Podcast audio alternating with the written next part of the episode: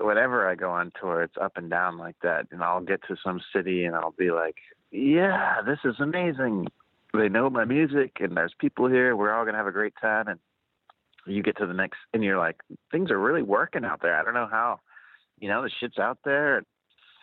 Um, that's a lovely feeling, and people are enjoying the art, and that's what you want when you're an artist, you know. And then the next town, there'll be like no one there, you know, and you're like, oh, things are not working at all. I just, I should stay home. I should hang this up. And then you get to the next town, and you know, so maybe it's good again, and you're like, well, okay, yeah, all right, okay, yeah, and um, it's just very random out there. I mean, I I know that there's people probably like Dan Auerbach or whatever who they don't really experience that or whatever. You know, like they're just from town to town. There's always a guaranteed audience, you know, because they've broken through a certain public consciousness layer or something like that.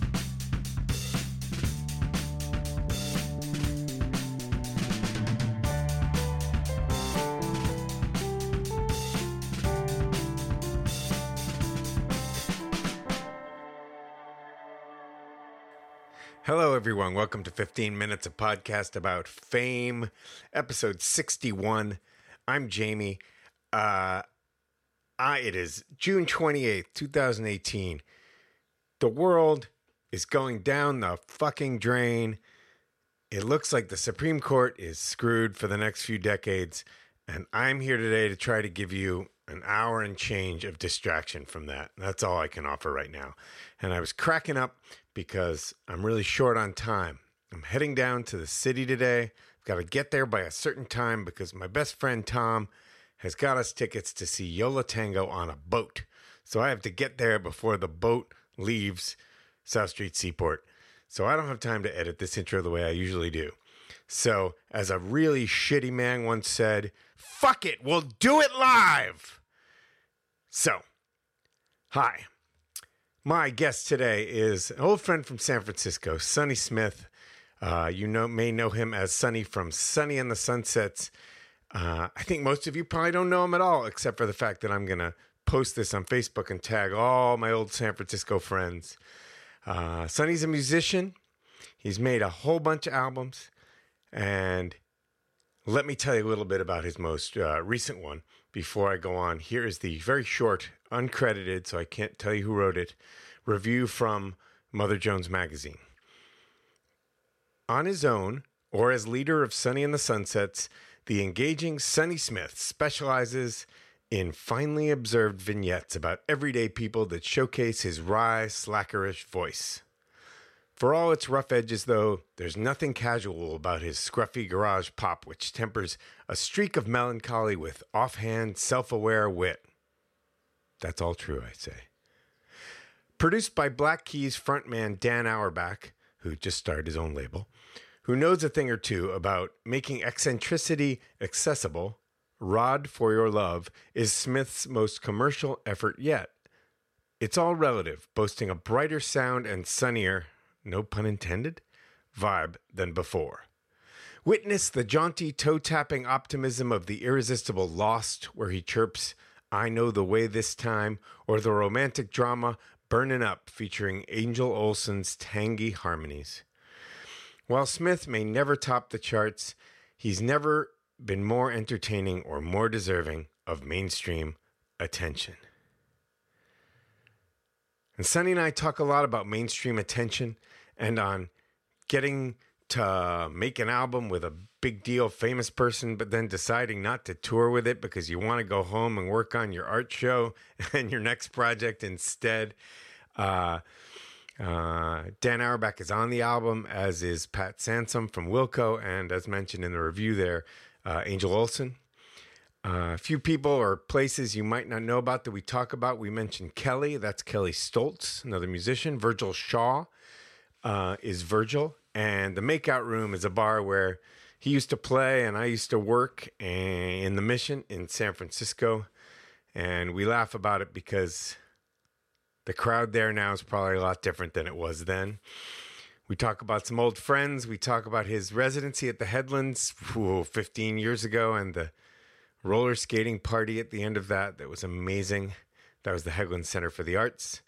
Uh, let's see what else is on my notes. Uh, any Psycho Funkopus fans out there? There's a great Adam Ellis hero story, and Sonny and I swap uh, Robyn Hitchcock and Spalding Gray fan stories, and I talk about his son, who's now 14, reading a book called Beaux-Arts that I'll put a link to in that I made a bunch of years ago. And aside from the album, he had a big uh, multimedia art show at Gallery 16 in San Francisco this spring, uh, right as the album was coming out. So instead of touring, he went home to make his art show. And we talk a lot about that and the choices one makes uh, as an artist in terms of success, monetary success, fame, um, and all that crap we usually talk about here on 15 minutes. I think that's all I need to tell you. Sonny and I spoke uh, in April, right before I headed down to New York to see him, and it was great to talk to him and then to see him after so many years. Here is Sonny Smith.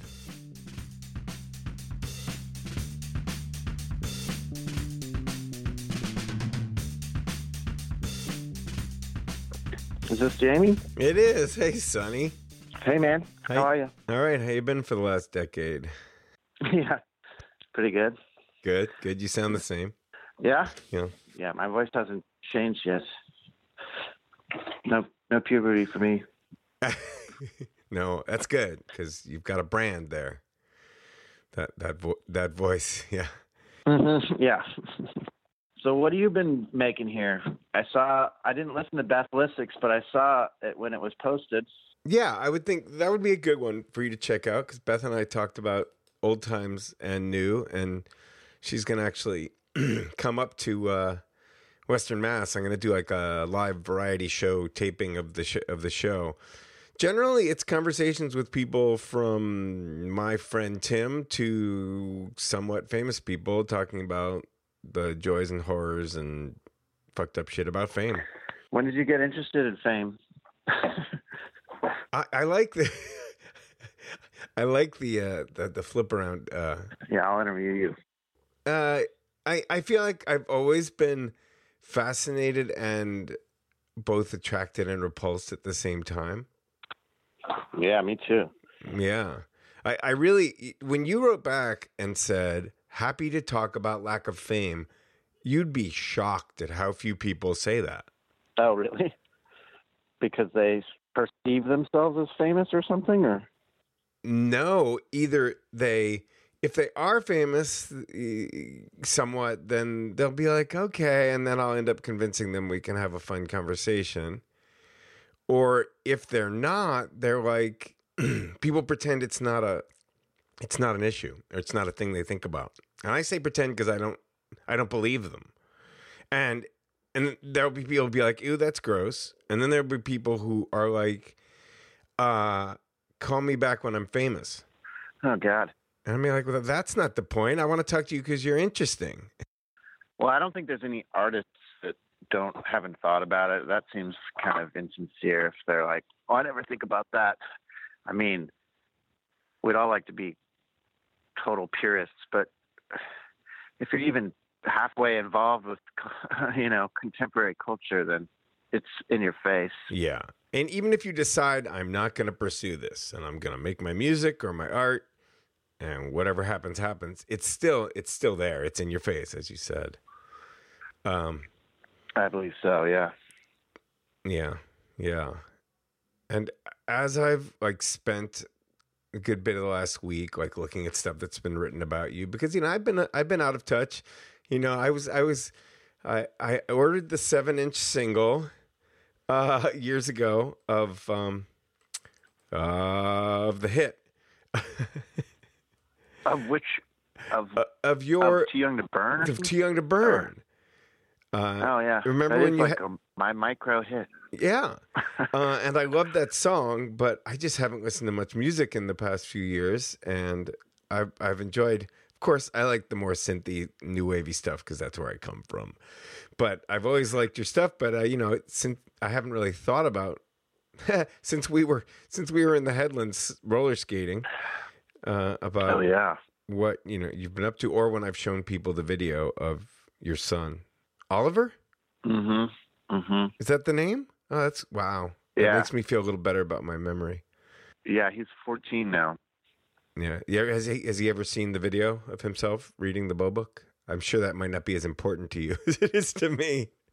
I don't know. Uh, We go. We watch some of those old videos sometimes. He might have seen it. Yeah. I don't think it's of his interest. You know, he watches like basketball highlights on Instagram and stuff. I'm a big NBA fan, real big. It's my- Oh, well, he knows everything. yeah. That's the only You should sport interview him. I should. I totally should about the NBA. That's the only sport I still follow. But so as I've been reviewing the documents out there uh, on Pitchfork, etc., about you, and in more more smaller locally things, what I what I've thought about in terms of this little project of mine is that I think one of the things that determines success and fame is how easily pigeonholed you are, and and you aren't. No. Yeah, I mean, I haven't really made the greatest choices as far as if I wanted to climb that ladder of, of popularity or renown, I suppose. Um, much to the consternation of label people and publicists and stuff. Um, I just have wanted to pursue my own creative things, and they've often taken me away from like touring or doing things that would probably garner more success in that way. If I if I just made a bunch of Too Young to Burns over the last few years or something, you know, uh, perhaps things would be different. I have no idea, but uh, I pursue, you know, different art projects that there's no money in and stuff like that. So Mhm. uh, I'm much more um, satisfied as an artist, but um, but then sometimes around build time, I'm like, ooh, why am I um, why am I making this, you know, monologue uh, play when I should be out there, I don't know, touring and stuff like that. So I'm definitely someone who's maybe just chosen chosen creative pursuits over, you know, designed routes for success, I guess. Yeah, I was going to say, if you start to say success, well, I don't know, you're defining success in terms of doing what you want, even if, yeah, like me, the bills, the bills aren't a given that they're paid. But I don't feel like I've made a lot of compromises I'm unhappy with.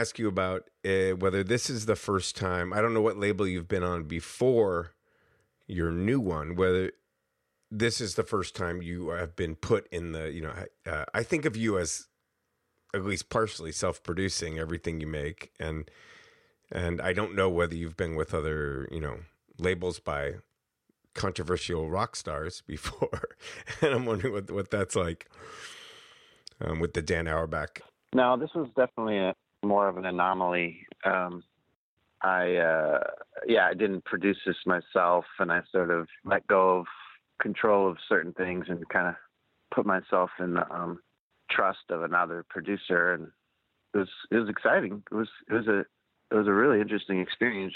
I mean, uh, he Dan had been um, covering "Too Young to Burn" on Ah. tour, on world tour or something, and uh, it got back to me through a friend of his in his band, and they were like, "Oh, we're coming to San Francisco. We've been playing your song. You want to get up on stage and sing and sing the song too?" And so that was kind of how I met, even met Dan. Mhm. Was just kind of this one day on stage at the Fillmore, and then we just kept in touch and he was like, "Oh, you know, it'd be great to produce." And then he's he's a real um, producer. Producer. He's got his own studio in Nashville. So at the end of a tour, we just uh, designated some time and went there and really made it in like five days.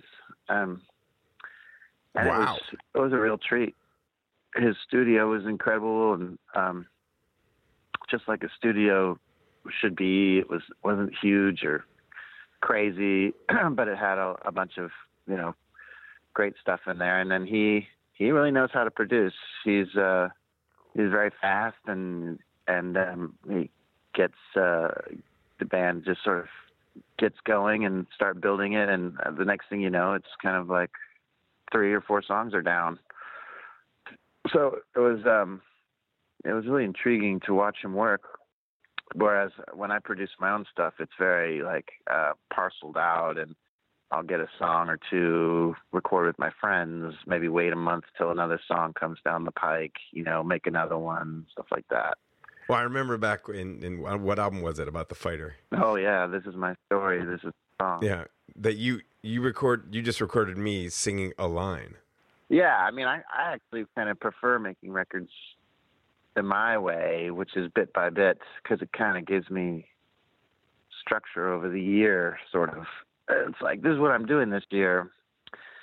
A lot of bands, you know, save up all their songs and their money and over two years or three years and then go to a studio for a couple of weeks and make it all. And that has a lot of merit, obviously, but it's never been my, but then you're kind of done uh, for for the next two or three years. So it's um I like my way better. I, I I agree. Then you're creating the whole time Yeah. and playing and doing. uh, Yeah, it seems like a more integrated way to live. I'm guessing that you, even though it's not called a Sunsets record, you just hit Nashville and worked with people you usually work with, but there, and maybe with some other people. I know you uh, had a guest singer, but aside from that, Oh yeah. Yeah. Well, I had my band with me, so we we we from we were already kind of warmed up from tour, so it wasn't hard to just sail in and play a bunch of songs. But um, but yeah, it was Dan played a lot on it, and then there was a friend Pat Sansone who's in Wilco, and he lives in Nashville, and he showed up, and he was kind of like a an amazing presence too, because he's one of those guys that can just play everything and has ideas and stuff. So it was definitely it new to it was just wasn't my normal experience for sure.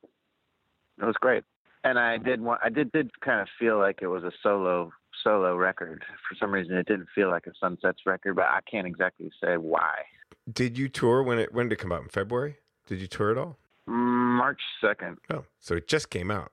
Uh, I've toured a little. I I made some small tours, you know, on the West Coast and stuff, and the Northwest. Just almost more uh, obligatory kind of. I knowing I should get out there and support it a little bit, but I going into the record, I was pretty burnt out on touring, and I told them, you know, if you guys want to put the record out, because Dan was starting his own label and he he wanted to put out what he was producing I kind of had to say like, nah, I'm not going to tour. And they were they had to, to sort of decide, well, should we put this out even if he's not going to kind of like go around the world and advertise it and stuff. So, um, and they were cool with it. So uh, no, the answer is no. I haven't toured much. I got really burnt out on touring at the end of 2016, so I took a year off and started going to uh, art school and making some other things. Oh, really? I didn't know that. I took a bunch of painting and drawing classes. Would there be any chance that Dan or someone would say, "Hey, want to come along on an ARCS tour"? Well, he did actually do this kind of label review tour, although I wasn't on it. Uh, but it was Shannon and the Clams were kind of featured, and when they came to San Francisco, I jumped up there and played some songs. But um, I wasn't really part of the the vast train rolling through America kind of thing. But um, uh, because that was my choice to just I just wanted to stay home. I'm uh, I'm having more fun um, just creating every day rather than being on the road. And and that's that's exactly the kind of thing that I've been thinking more and more about in terms of talking to people who are more and less successful and some who are wildly so and are, you know, much more sensibly focused on okay, so this is a career that I'm supposed to build and promote than I have ever been. But I feel like that those people yes, that what they're doing is is great, but I don't know what I'm trying to say. Something about the fact that people who decide to stay just do their thing. Uh, I don't know. I like them better. I mean, I like when somebody like that gets swooped up and and the world sees them. But if you take someone like you and you try to swoop them up and they're not that swoop prone, yeah, it doesn't usually, you know. Yeah, and uh like I said, like I was touring a lot and then I got burnt out and I think that happens to a lot of artists too, which is that um maybe they do heed the call of of touring and then supporting their music and stuff and they become you know super road dogs and travel nine or ten months out of the year and, and that's a great life like if you want it. But um but it has its downsides too. And yeah. uh, you know there's no i mean one thing that i've always thought about with all this stuff is there really isn't any silver bullets. I mean there are these artists that really are ambitious and they travel they tour as their asses off and and they might have success or they might not. It might pan out. It might not pan out.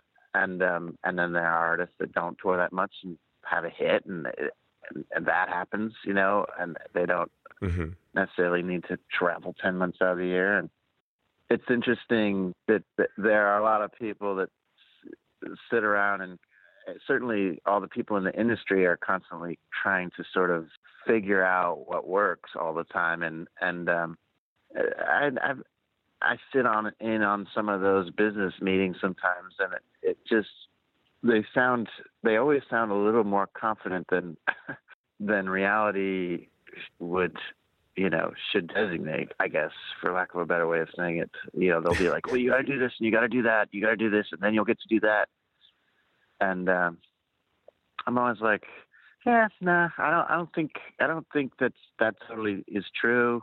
it's proven here, but it's not proven there. You know, things like that. And the industry can be very insidious in a way to sort of you know that the booking agents and the labels are and the publicists are all oriented towards you being as busy as possible in the public eye right i mean that's what that's kind of the game that hmm movie stars and rock stars are playing you know like i gotta go do this now. I gotta go do this. I gotta fly and go do letterman or whatever you know and, and um yeah you know like there's there's no guarantee that that is gonna equal success or fame or p- whatever people are going for. I just feel like it's a very hard thing to to sort of quantify. It's all sort of could be's and possible possibly might be's and things like that. So you in the end you kind of do have to just decide what you want to do the most. Right, and the the compromise is is that you you you either get to or don't get to have a regular daily life at home and a creative life that's constant instead of sporadic. yeah it certainly wouldn't be good for raising kids. And a lot of our a lot of you know music people that i know are um I don't know, you know, like touring touring ends up being not that far from working in an office. I mean, you're just still kind of trying to climb some ladder. There's just no guarantee that that's exactly going to be what makes uh, life great for you, I guess. In terms of like being having someone show up, you know, what 15, 20 years into your career and, you know, whisk you off to Nashville and make make a record. Do you feel like that was a one-off that was fun or do you feel like it changes anything for you? Uh, definitely, it definitely doesn't change anything for me, but it was certainly fun, and I'm glad I did it. And it's just one more record that I put out there, and music that I'm proud of, and stuff like that. So um, it's just part of the whole body of work, you know. And I like to be prolific, so by the time usually a record comes out, anyway, I'm I'm already kind of got something new going on. Hmm creatively that kind of takes is is more my passion. You know, once it's finished, to me, it's kind of like I think that maybe that's the hard part about touring to some extent is that once the creative process of making the record is done, there's a finality there, and it's kind of nice to to clean the slate and and and let your creative imagination move on and stuff.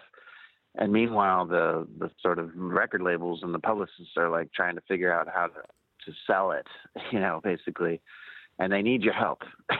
and and and and and they're like, well, you got to make a video for this or something like that. And and you know, I'm not against any of that. I think that's all part of the creativity too. But like, you might already be kind of working on a new record, and and they're kind of saying, you know, um, or not they are saying, but there's this kind of other thing pulling at you, going, well, you know, you know, you need to, um, you know, be playing these songs or or Mhm. or making videos for these songs, and sometimes, sometimes, you know, you're like, damn, you know, I already did this. This is already like, I would, I wrote these songs a couple of years ago. I'm, you know, I like them, but I'm, I got new stuff, you know. So that's always something to kind of balance too. Oh, I was talking to a comedian recently who just published a book that's like a comedic memoir about the death of her father. It's kind of like, you know, morbid jokes about his dying and how to deal with your loved one dying. But the book just came out and she made the the special and the set of, you know, of comedy and wrote the notes for it 3 years ago now. And I asked her, "Is this is this just like bringing up old stuff you don't really care about doing anymore?" And she frankly was like, "Yeah, I, I'm not enjoying this at all." Uh, yeah, that's Yeah. I mean that's real. uh, you did make two videos for this, right? I made three. Yeah, but the third one isn't out yet, and I don't know when it's going to come out, or if it will, or that kind of stuff. But, but yeah, yeah, and they were fun to make, absolutely. But, um, but it was also even at the time I was like, while I was making the videos, I was writing new stuff too. So it's kind of you're sort of balancing again, you know, the the stuff you're the most passionate about, which is the newest stuff, and also sort of you know taking care of the stuff you already just to sort of to sort of present the stuff you already made. So it's an interesting kind of thing. You have to kind of just balance in your mind, I guess, or heart. Yeah.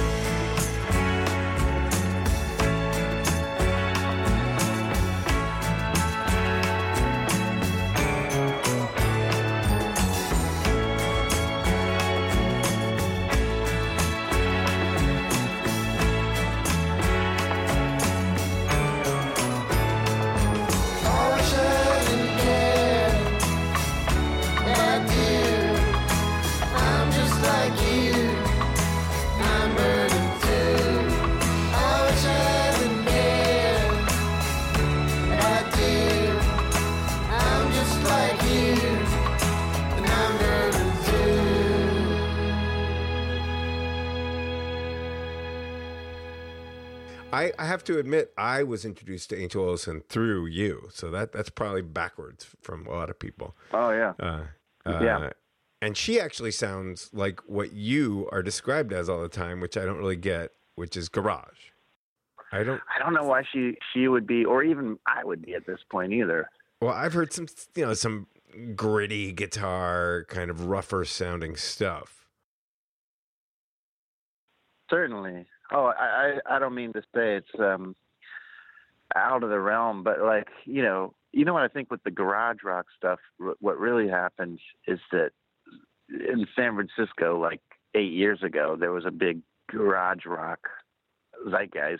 Um, everybody was kind of doing this stuff, and psych rock was big, and um, you know, Sonny and the Sunsets and Fresh and Onlys and the OCs were all sort of kind of getting onto the international scene, I guess, a little bit at the same time. And I remember, I remember just by virtue of being sort of in the same scene, I guess, in the same era, being uh, sometimes described as psych rock, which I always thought was hilarious. Like I got nothing to do with psych rock, but um, you know, just, but I would see it in some, you know, some in the printed word somewhere, and I'd be like, wow, that's funny. Like you just get, you just get uh, grouped in, you know, with with stuff. Uh, Yeah, it's the needing to pigeonhole. And if anything, if you look at all your records, if someone asked me what's what's what's Sonny, I, I would compare you to someone like Beck, where there there's no there's no category. Yeah, and that's that was like a that was something I really did, you know, for myself or to myself, however you want to look at it. But I was, I mean, the minute that uh that I was being pigeonholed as like garage rock or whatever when like Too Young to Burn was coming out.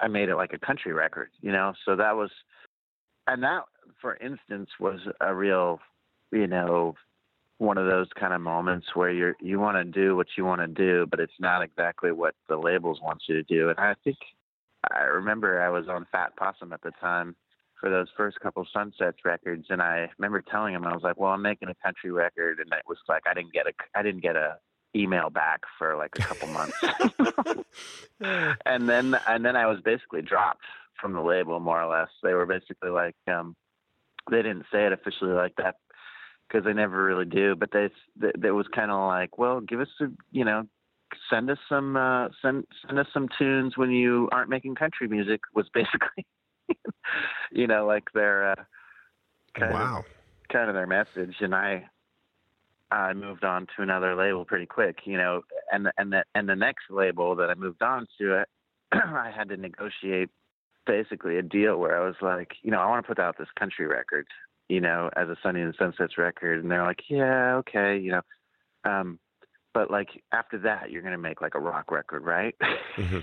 yeah and I was like, well, I think I am, you know, organically anyway. Like it's not, it's not like uh, this. Uh, so, so part of the deal was that they would put out the country record as long as I gave them, you know, a rock record. So that was like the next one was the sort of, uh, not that you know all my discography, but it was Antenna to the Afterworld, and it was Mhm. more lo-fi rock and roll and stuff like that. That they were probably overjoyed. well were you were you do you think it might not have been what it could have been because you were pressured to make the rock record you mean like when you talk about it now you don't sound that enthusiastic about it No, no. I mean, I, I, I no, I loved it. I mean, I was, and and it, I was making it not because I was um, obligated. I was just making it because that's what I would have made anyway. I think their worry was that I was just like going to make country records from now on, and they didn't know how to sell that, and that's not the product they wanted and stuff. So they were just kind of more like, um, uh, "We'll put this out, but you are going to make a rock record, right?" You know? they wanted to like really clarify. if you had ended up on some alt country la- label you would have ended up disappointing them too Yeah, exactly. And which is which is kind of what we're talking about, which is like in the sort of overall theme, which is like, when are you gonna? If you're gonna do what you want to do, and it's gonna take you to these weird corners and not be pigeonholed, then you definitely are going upstream. And you're lucky if you have a label that is supportive of it. But even the even the ones that are very supportive of any kind of creativity have a bottom line, and they're they have their worries and stresses about how to sell stuff and all that stuff. So it's like you just you end up really do. I mean, one thing that I probably have gotten good at over the years is just saying no. Yeah. you know, and um, and it's hard because when you do say no, you don't always get a call back. Like for instance, with Fat Possum, you know, if you do tell them what you actually want to do, rather than sort of letting your arm be bent, you are sort of. It takes a, it takes some balls, basically, and it's can cause stress. Yeah, for sure. You know, you came to my mind about a year ago. So I was like, I haven't talked to any musicians. And I thought of you. And then I was in a cafe, in, and I live in Western Massachusetts, little town. And I go into this cafe, and there's a really, uh, really great guy named Pete who also makes really good coffee. Um, and I was sitting at the counter, and Pete was playing music, and he always, he's kind of a, I guess he's probably mid 20s, heading into grad school. And this voice comes on, and it wasn't a song I knew. And I was like, Is this Sonny Smith? And he said, Sonny in the Sunsets? I'm like, Yeah, yeah, that's an old friend of mine. And he was like, You know Sonny of Sonny in the Sunsets? And I was like, Wow, I didn't realize you had this reach, Sonny. Yeah. You have, I mean, you know, whatever we talk about fame or success or not, you have these fans who you don't know. Uh, absolutely. That's that is really weird that way that that happens. and and I don't know what it's. I know that I'm speaking for other artists out there, and I don't know who they are, but like my world is definitely very random in that way. Like that you, I will, and tour is a is a really um, uh, a vivid kind of reminder that it is very very random and arbitrary out there because you will sail into some small town. Maybe I'll play, you know, New Haven or something that's not really on the map or whatever. And there'll be not a large crowd, but then there will be some people that know all all of my records that come to the show. But then there'll be, but then it won't. It's not like you're pulling into New Haven and a huge drove of people are coming, you know. Mm-hmm. And whenever I go on tour, it's up and down like that. And I'll get to some city and I'll be like, yeah, this is amazing. They know my music and there's people here. We're all going to have a great time. And you get to the next, and you're like, things are really working out there. I don't know how. You know, the shit's out there.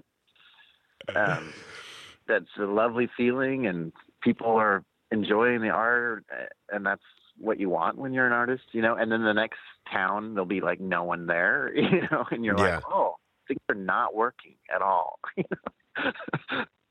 I just, I should stay home. I should hang this up, and then you get to the next town, and you know, so maybe it's good again, and you're like, well, okay, yeah, all right, okay, yeah, and um, it's just very random out there. I mean, I I know that there's people probably like Dan Auerbach or whatever who they don't really experience that or whatever, you know, like they're just from town to town. There's always a guaranteed audience, you know, because they've broken through a certain public consciousness layer or something like that. And then, but then, you know, but for people like me and Kelley or other people were mentioning, you know, it's, I'm always hearing these kind of war stories from the road where they're like, yeah, we're in, we're in some little town in France and everybody showed up. It was amazing, you know. And then they're in some town in Spain and nobody showed up. You know, they don't know why. Yep, and and we certainly, I certainly know people. You probably do too. Like, I'll bet Virgil could show up in some weird town in Germany, and a lot more people would know him than if he walked into New Haven. yeah, or walked into the makeout room. you know what I mean? It Yeah. gets pretty random. I mean, and also, I mean, the more cultish you sort of are, I'm not saying necessarily Virgil is a cult cult guy, but in a way he is because he's, you know, in certain pockets, people still know Dieselhed and people know him, and he's not that prolific. He's only come out with a few records in the last years, but like yeah, it's weird. Like he he'll probably show up in Petaluma and whole crap a load of people will show up and then he play might play some little gig in San Francisco and he's like, What's what what happened? Yeah, yeah, because it's too easy. It's like when when I used to work at the makeout room, and Jonathan Richman would do five nights in a row, and by the last night, you know, I couldn't even, I didn't even make fifty bucks bartending because it's too easy Yeah. to see him there. you know, you can just, no, I'll catch him the next week. He does. God, he's probably the the greatest example of that in a way, of somebody who's just who is a cult favorite and people who know him people who know music know him and he's like an American, you know, icon. the thing that I think is is risky about that that you don't people don't consider who decide like I worked hard, I'm gonna get fucking famous, and they do. Yeah. Is that I feel like if I were Dan Auerbach, for example, I wouldn't trust the adoration as real anymore. Because if everybody loves you, half of them don't know who the fuck you are, and they know you're a rock star. And if I met someone who's like, "Oh, look, I, I don't know that I would believe them. I'd be like, really? I don't either. Yeah. Whereas when somebody comes up to you after a show, they they you know, and they know your records, and they you know, how did it, does that mean a lot? Well, when somebody shows up and actually knows your music, it means everything. It's it's huge. It's like um, some sort of validation for all the compromises you have made, you know, creatively and stuff. So it is it is huge. Did it feel at all odd, or was it just playing the song when you got up at Dan's show to play your song for his crowd? No, it didn't feel it didn't feel odd. It felt like um, it felt like you know Dan, somebody like Dan Auerbach has a certain kind of following that uh, like I don't even necessarily think then are not my people. Yeah, you know, yeah. like the Black Keys fans are probably frat boys, and you know, I don't know. I I don't mean to. I have no idea. He probably has a wide swath of of fans, but um, but I don't necessarily think that they probably know about Sonny and the Sunsets per se. They they probably know about the White Stripes and the Black Keys and and whatever else. So they're kind of um, fans that sort of pay attention to the most popular bands out there, and so uh, I don't know if I have a point to that, but I definitely wasn't like um, it wasn't like I felt home or anything. right. And also, I suppose I'm imagining it in an odd way. If he had put it on a record as a cover and people knew it as him singing it, then it might have been a little odder. Like, yeah, that's this is my song that you already know, but it's just it was a song he was doing on the road, not one that his fans would be like, "Oh, you're the guy. You're the Cat Stevens who, who made that song originally." When I did hear their cover, I was like, oh, oh, okay, that's fine, that's fine. That's not how I'd play it, but uh, that's cool. and that must be something that people like, you know, Bob Dylan or something must have experienced all like every day, where they're like, oh, okay, there's a there's a reggae version of my song. Okay, that's neat. Yeah, okay. Hendrix version. Oh, I guess earlier when I mentioned her, I was going to ask if you knew uh, Angel Olsen before. You've always had a great a series of great women singing with you. Uh, Jolie Holland, Allison Allstrom. Oh yeah. So did that happen because of the album, or did you guys know each other?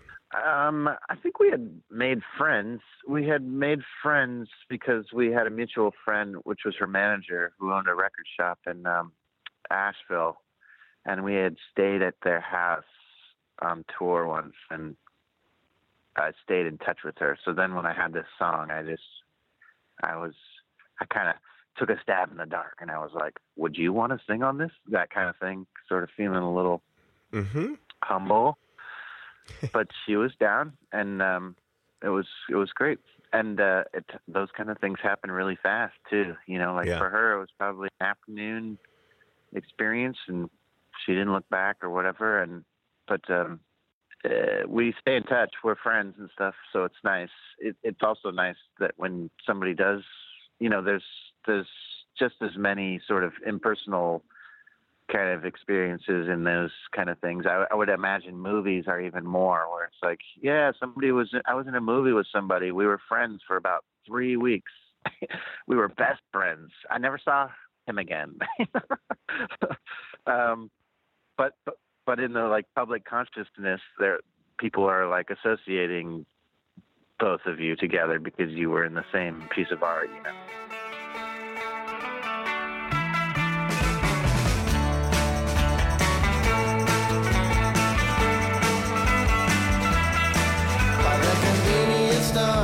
I waited for the bus to pull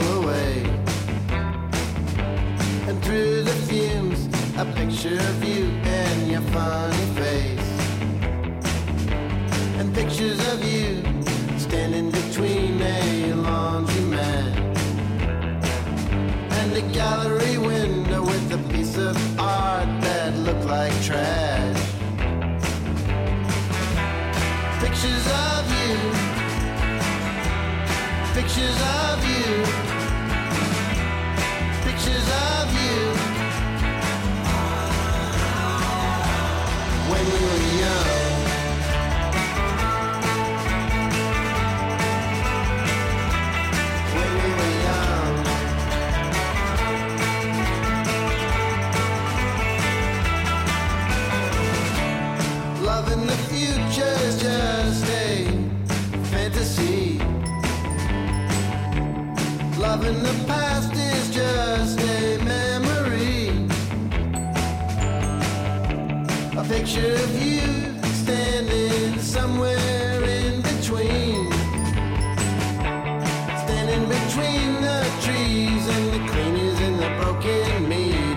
trash can filled pictures of you,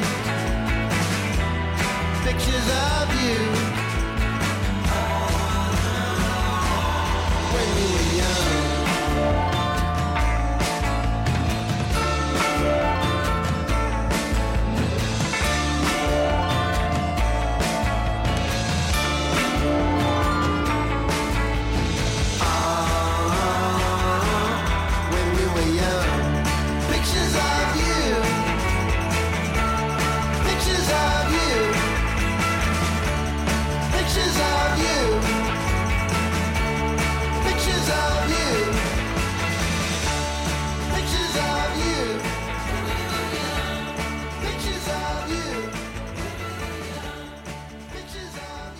You. Know what's also so weird about these days and selling out? And I only thought about it. And I've gotten much more, you know, I've tried to let go of my punk rock youth and hope that artists make money. But I still can't get past, like, like I said, I watch a lot of basketball. And about six months ago, I mean, of course, it's hurt, it's occurred to me a million times every time Iggy Pop is used for another cruise line. But Public Enemy as a Nike ad just seems to me like I, I don't know, man. it's like the bad guys have won if that's not a problem for anybody.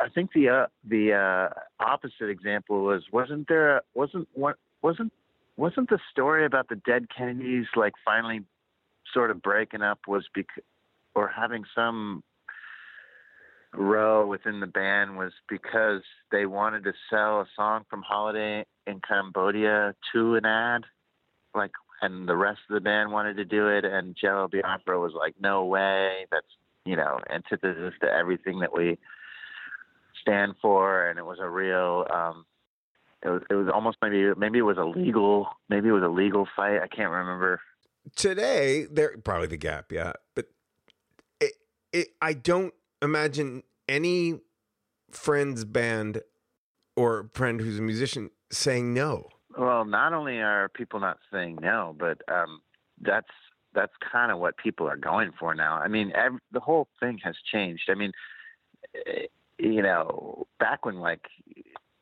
we're talking about like uh, you when we knew each other and lived in the same city and stuff. I mean, I remember distinctly that if musicians did any kind of um, commercial, they were sort of it was a controversial kind of argument about selling out and stuff.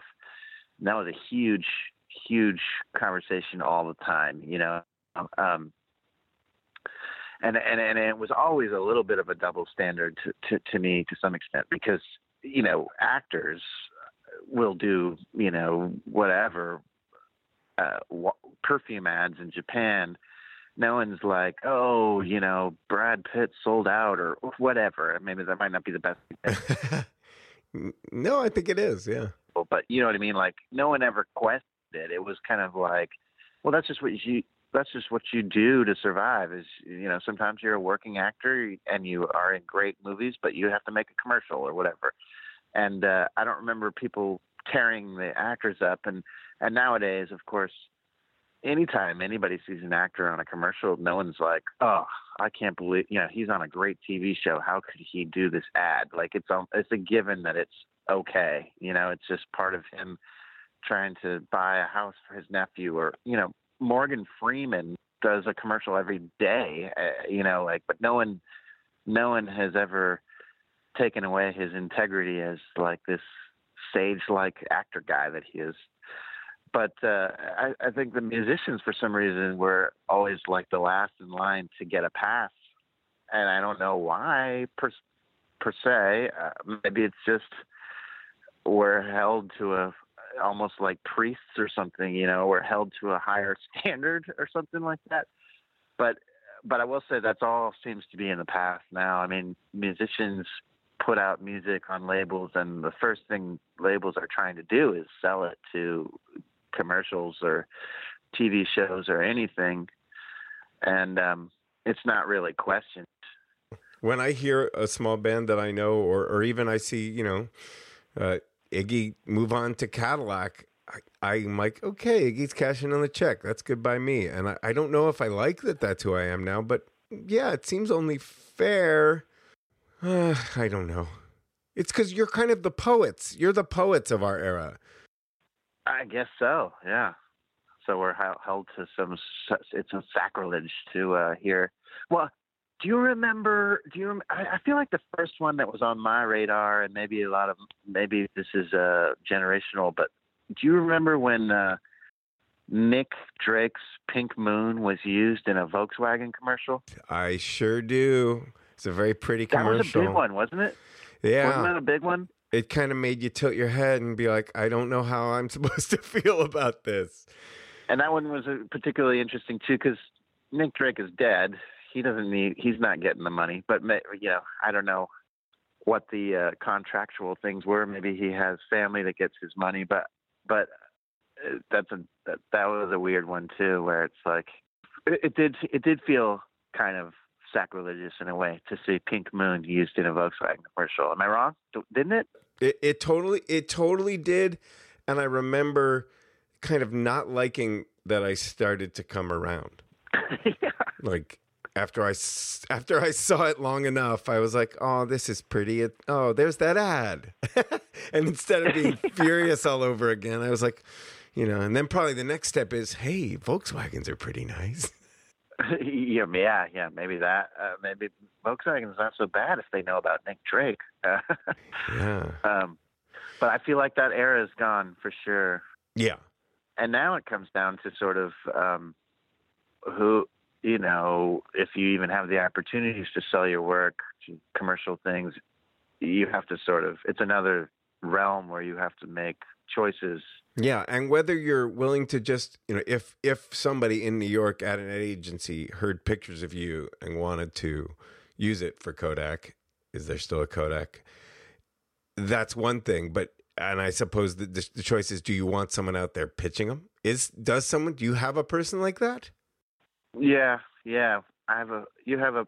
Well, I have a publisher, and so um, you know, I, at this level, I guess is how I'd put it. You know, you you you put your records out on label, and then you have a separate company that is your publisher, and their job is to go search for syncs, um, and also to administrate, you know, royalties and make sure that you're getting the money from from from different uses of your song. So, um, you know, in theory, you have a publishing company that is ambitious and busy and trying to make shit happen. A lot of people have publishing companies. You, you it's it's almost just like can be like anything else. You might be sort of like the bench sitter of this organization. They're not really working hard for you. You know, that's a constant complaint about by artists is that they have all these sort of um, teams in place, but they're not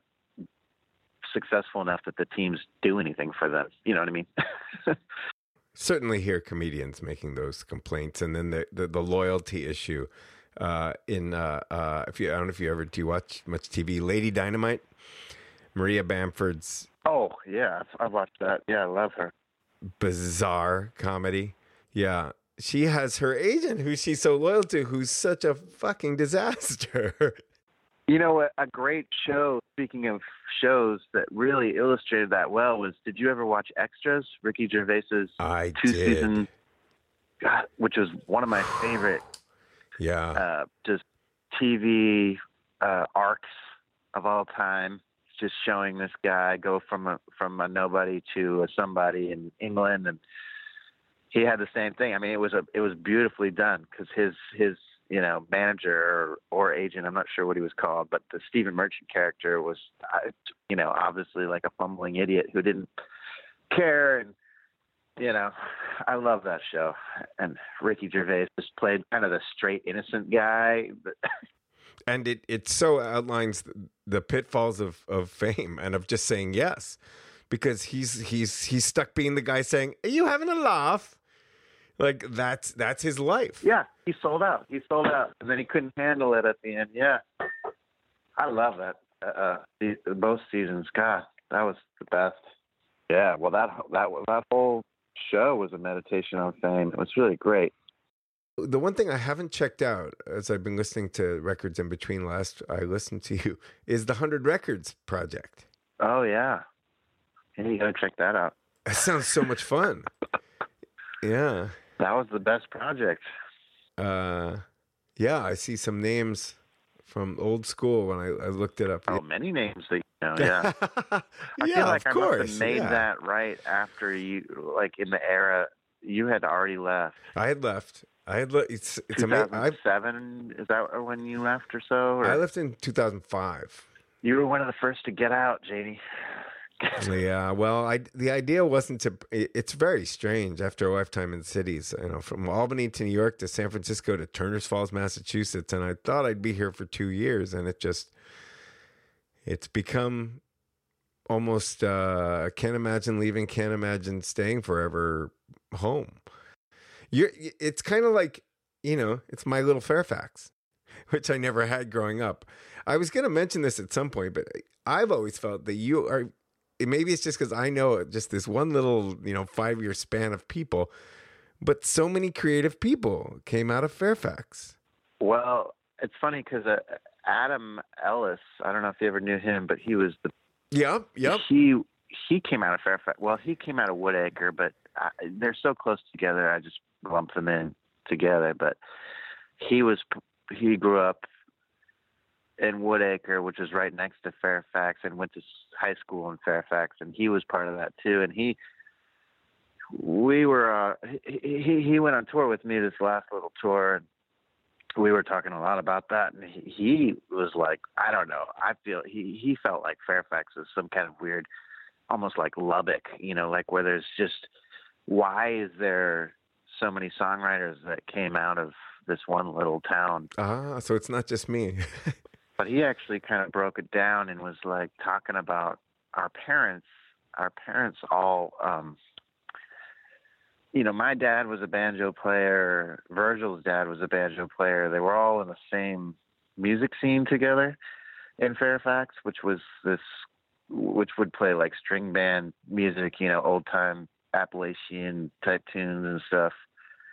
They would all sit around in the 70s and 80s and have house parties and play all these fiddle tunes all night and stuff. And when we were, and kind of like very American songbook type stuff.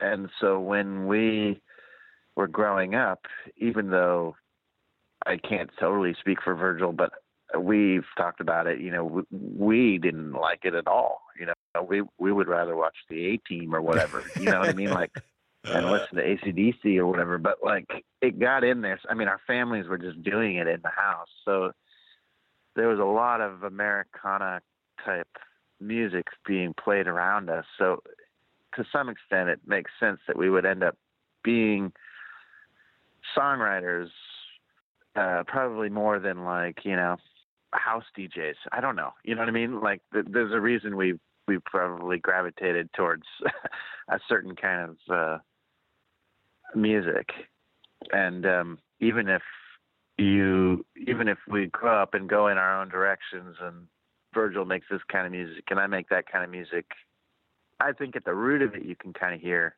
a lot of that sort of American songwriter type stuff, you know. yeah. So we have our parents to blame, I guess. Blame or thank, or both. Uh, when when you thought about talking to me and, and my, my little topic, did anything come to mind that I uh, haven't hit on? I, um, you know, if you're calling it, uh, since it's a podcast about fame, you know, it, it it is kind of hard to think about fame, and it's kind of hard to talk about Mm-hmm. fame without sounding like, um, without sometimes kind of sounding like an asshole, like, um, because it is a weird, elusive quality, and it's also very, uh, it, it just seems very relative, you know, like there's, like we're talking about, there's these people who are absolutely famous and stuff like that, like Dan, the Dan Auerbachs of the world and stuff. But then there's so many niches.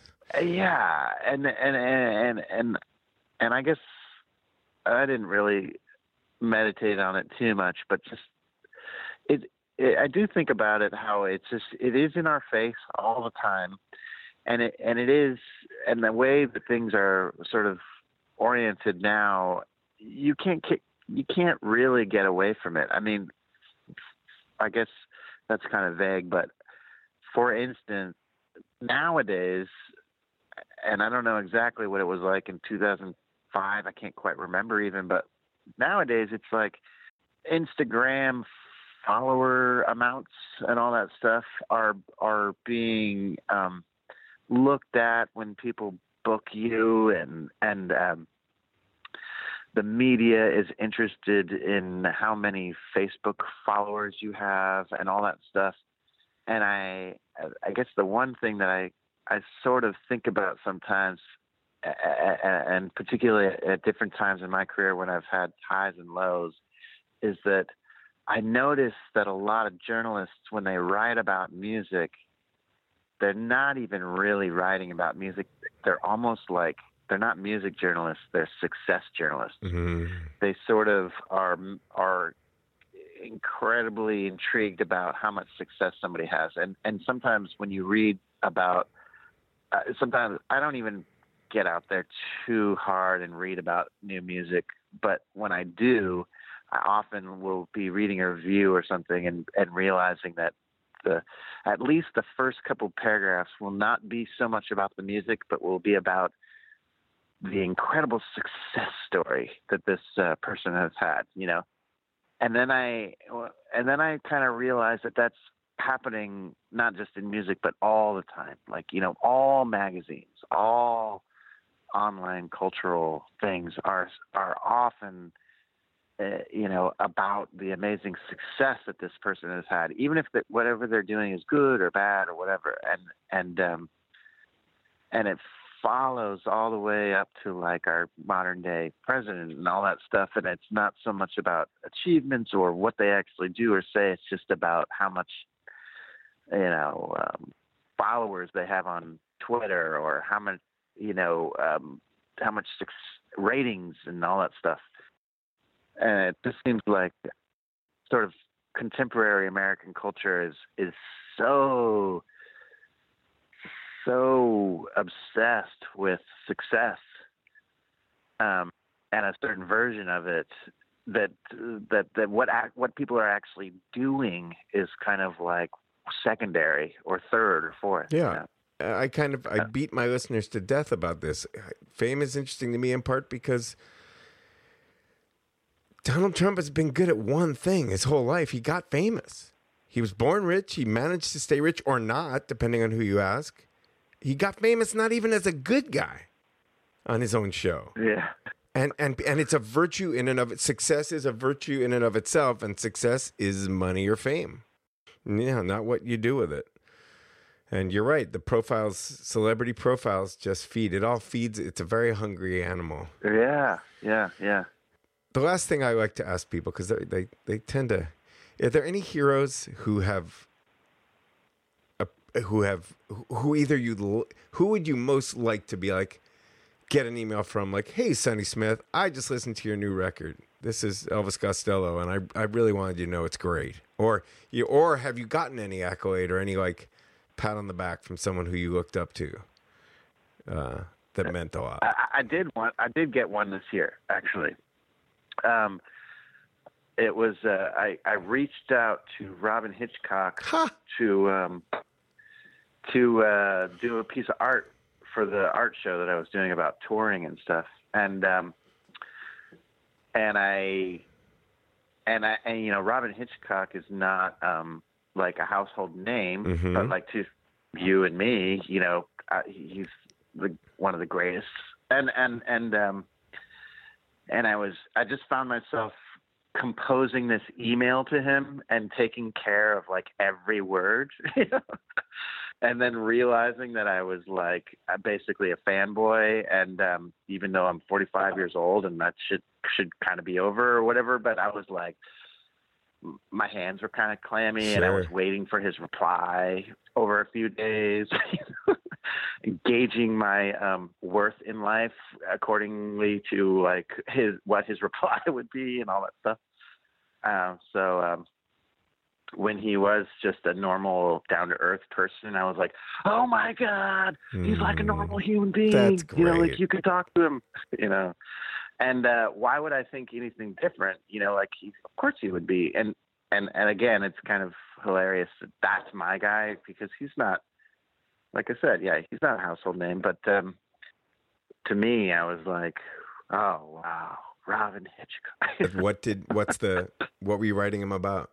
Well, this art show that I did about tour um, at Gallery 16, I was just looking for other people to also contribute some kind of drawing or or maybe a little excerpt about the road, you know, um, that I could include in this sort of tour zine that I was putting together in conjunction with the show and stuff. So it was it was a, a humble little thing. Um, but when I kind of tracked him down through somebody on Instagram that I randomly follow who had pictures of themselves with him, I was like, "Do you know Robyn Hitchcock?" You know, that kind of think. And she was like, "Yeah, he's like my friend. He's normal." You know. Um, so it was kind of like that, you know.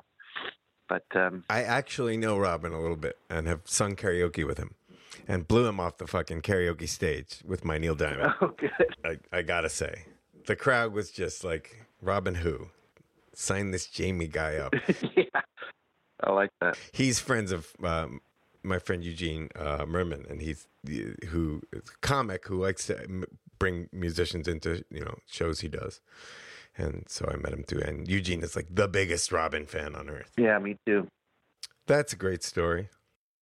Is there anyone else on your list, bucket list of of of heroes you'd like to write another clammy letter to? I I don't have a I don't have a bucket list like that in my head, but um, the only other one that was uh, comes to mind that was also that sense of like, wow, I can't believe it, and this is also kind of hilarious because it's pretty obscure and it's also doesn't amount to much. You know what I mean? It's not like um, I love you know some rock star. Now we're friends and we're gonna hang out, but um, when I did the when I did the uh, monologue a couple years ago. I did this kind of Spalding Gray type story where I um, stood on stage and just told a story for like 45 minutes, just with, and with some music in the background, but nothing. But Ooh, I'd but like to was hear that. yeah. I'll send you the record. Um, Chris Johanson did the art, and it's it's it's one of those another one of those records in a way with in keeping with our conversation where I had to kind of tell my label I was like, yeah, I'm making a spoken word record, you know, basically. and uh they were like, well, good luck with that, you know, and um I, you know, luckily I found a friend who has a local label who put it out and stuff, so it's it was I was just I couldn't believe that somebody would put it out anyway, but um when I made it, I uh, it was very Spalding Gray esque, you know, and um, somehow maybe on Facebook or some social media saw that Spalding Gray's widow, who manages his estate, um, hmm bought it, ordered it from the label, Oh, and said something nice about it. And um, I contacted her. I was like, I can't believe you. Know, thank God, you know, uh, thank you so much for. I mean, I was basically like, you know, thank you, thanking this person for having done something pretty normal, which is like listen to something. right. And because you adore her, her, her deceased husband's work. It was like, yeah, it was like a huge moment where I was like, I can't believe I'm tangentially connected for uh, 30 minutes to somebody who was, you know, married to, you know, it's pretty, it's kind of ridiculous, you know, but it's, um, but it's real too. I mean, Yeah. Oh, it is. Oh, and it means a lot. I, you have. It's almost like a setup that you mentioned those two people because Spalding, I always, always wanted to. When I, you know, when I did my solo performance stuff, it was a lot of it was like in San Francisco before we really knew each other. Um, but I brought these two 45 minute pieces back and did them in New York. And friends of hers were, someone was her relative or, or in law, and got them info about the show. And they they they had reservations to come, but they didn't show up. and I have other times when I used to go get my book signed by him, and I I, I stammered and stuttered. And once I rode a plane from San Francisco to New York, and I sat behind uh, them and their their two kids, and one of them right behind them, and one of them dropped a drawing that said like "mommy, daddy, me." No, mommy, whatever the sister's name was, me, and then it said Spalding, which is what he called his father. And I and I didn't give it back. I kept the drawing, of course. I wasn't going to give that back. No way. And I, I have it somewhere. I haven't seen it in years. Uh, but yeah, never got Spalding to see my work. That's kind of in keeping with how you know how it kind of affects us. But I almost to that one, I have to say, I mean, we we deserve a little bit pat on our back because that's not just about fame. You know, that's like, you know, if if my kid met one of the guys from Migos or something, that would be like he loves them because they are, you know, famous or something. Mm-hmm, mm-hmm. But, but but but but when we but when we, I, I would like to think that there's a difference when we are like, wow, Spalding Gray almost came to my show. it's not about fame anymore. It's more about like artistic heroes, I guess. Uh, Absolutely. and, and and something that has affected our lives for more than you know three minutes or whatever. Yes. It would mean a lot more for someone you know and that I probably was at parties with back in the day. Uh, it would mean a lot more for me to have Miranda July like something I do than to have George Clooney like something I do. So yeah, it's about the art. Yeah. That's one of the best parts of doing this to have an excuse to get on the phone with people I haven't talked to in 15 years. Yeah, So thanks, man. Yeah, man. Hey, I mean, this you could include this in your podcast because this is actually has to do with a really great story about fame. Actually, this is the best story. I'm glad if you can hang. Yeah, you bet. I mean, it's not exactly a story, but when I was a kid, when I was a teenager, 15 and 16, Adam was in a band um, called Psycho Funkopus, which was a real, you know, hilarious night, early 90s, you know, red hot chili peppers type band or something. It was probably his first band. Yep, that's what the name suggests. Yeah. And uh, yeah, I definitely Adam had like some big hair and was slapping the bass and all that stuff. And um, but they were like our heroes when we were like 15 because they would play shows and us as teenagers, even before we had cars, would go to their shows and we would like skateboard outside their shows and smoke cigarettes and go into the show. And the shows were amazing at least for 15 year olds in 1989 you know and um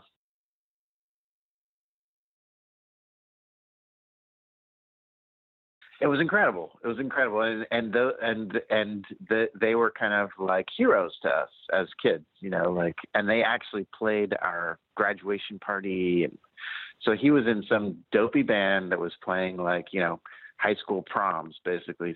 To him he was probably you know eternally embarrassed or whatever.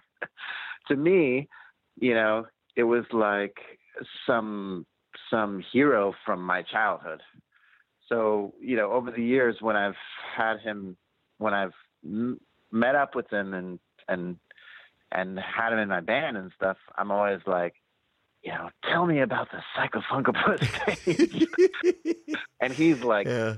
please don't talk to me ever again about that. it's you know just eternally embarrassed, and he I- I can totally understand that he would be because it's not music that he or I would you know get behind. It was he was 20 and he was in some dopey funk band of that era, whatever. But um, whenever I uh, you know I took him on this last little tour and we were playing on stage and stuff and I would look over him at a couple times and I was like, there he is. There's the guy that Yeah. played our high school dance. Yeah. So was he he he was a little older? He was he's like five years older than me. Yeah. Oh yeah, that's so he was just right enough there. to be like 20 when I was 15 and in a band that was like getting around the Bay Area and stuff. Yeah. But uh, so Yep. hilarious, you know, like so it doesn't even go away. I guess is maybe the moral of the story. Like I'm still sometimes I look at him, I'm like, you are my hero. You know, like we used your band used to make us lie Oh, down and so then jump great. up, and then we would mosh Yeah. and slam dance and whatever you call it. no.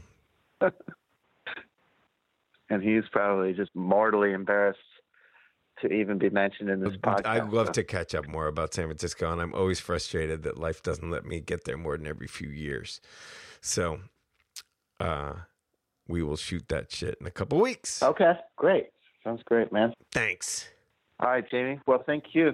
Talk to you soon. All right, man. You can find all things Sonny Smith at sonnysmith.com. You can find out all the episodes of this show at 15minutesjamieberger.com. That's the numerals 15 M I N U T E S J A M I E B E R G E R.com. And a quick announcement that uh, it's going to be a little uh, side project offshoot of this podcast. Once a month, uh, Dan Oppenheimer, who's been a guest twice, who's a uh, a writer and thinker on things political and social.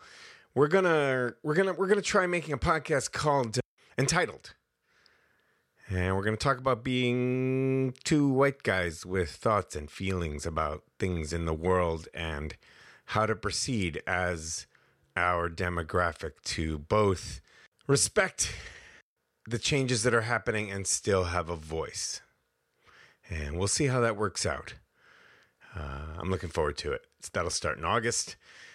Uh, coming up next in July is Chris Napolitano, part two, uh, former editor in chief at Playboy, talking about things like Donald Trump and the Playboy Mansion and other decadent, disgusting crap like that. Hope you are well. Enjoy the 4th of July if you happen to hear this before then. Otherwise, keep fighting the good fight. And, oh, Ed Patnode engineers the show. This is 15 minutes. I'm Jamie Berger.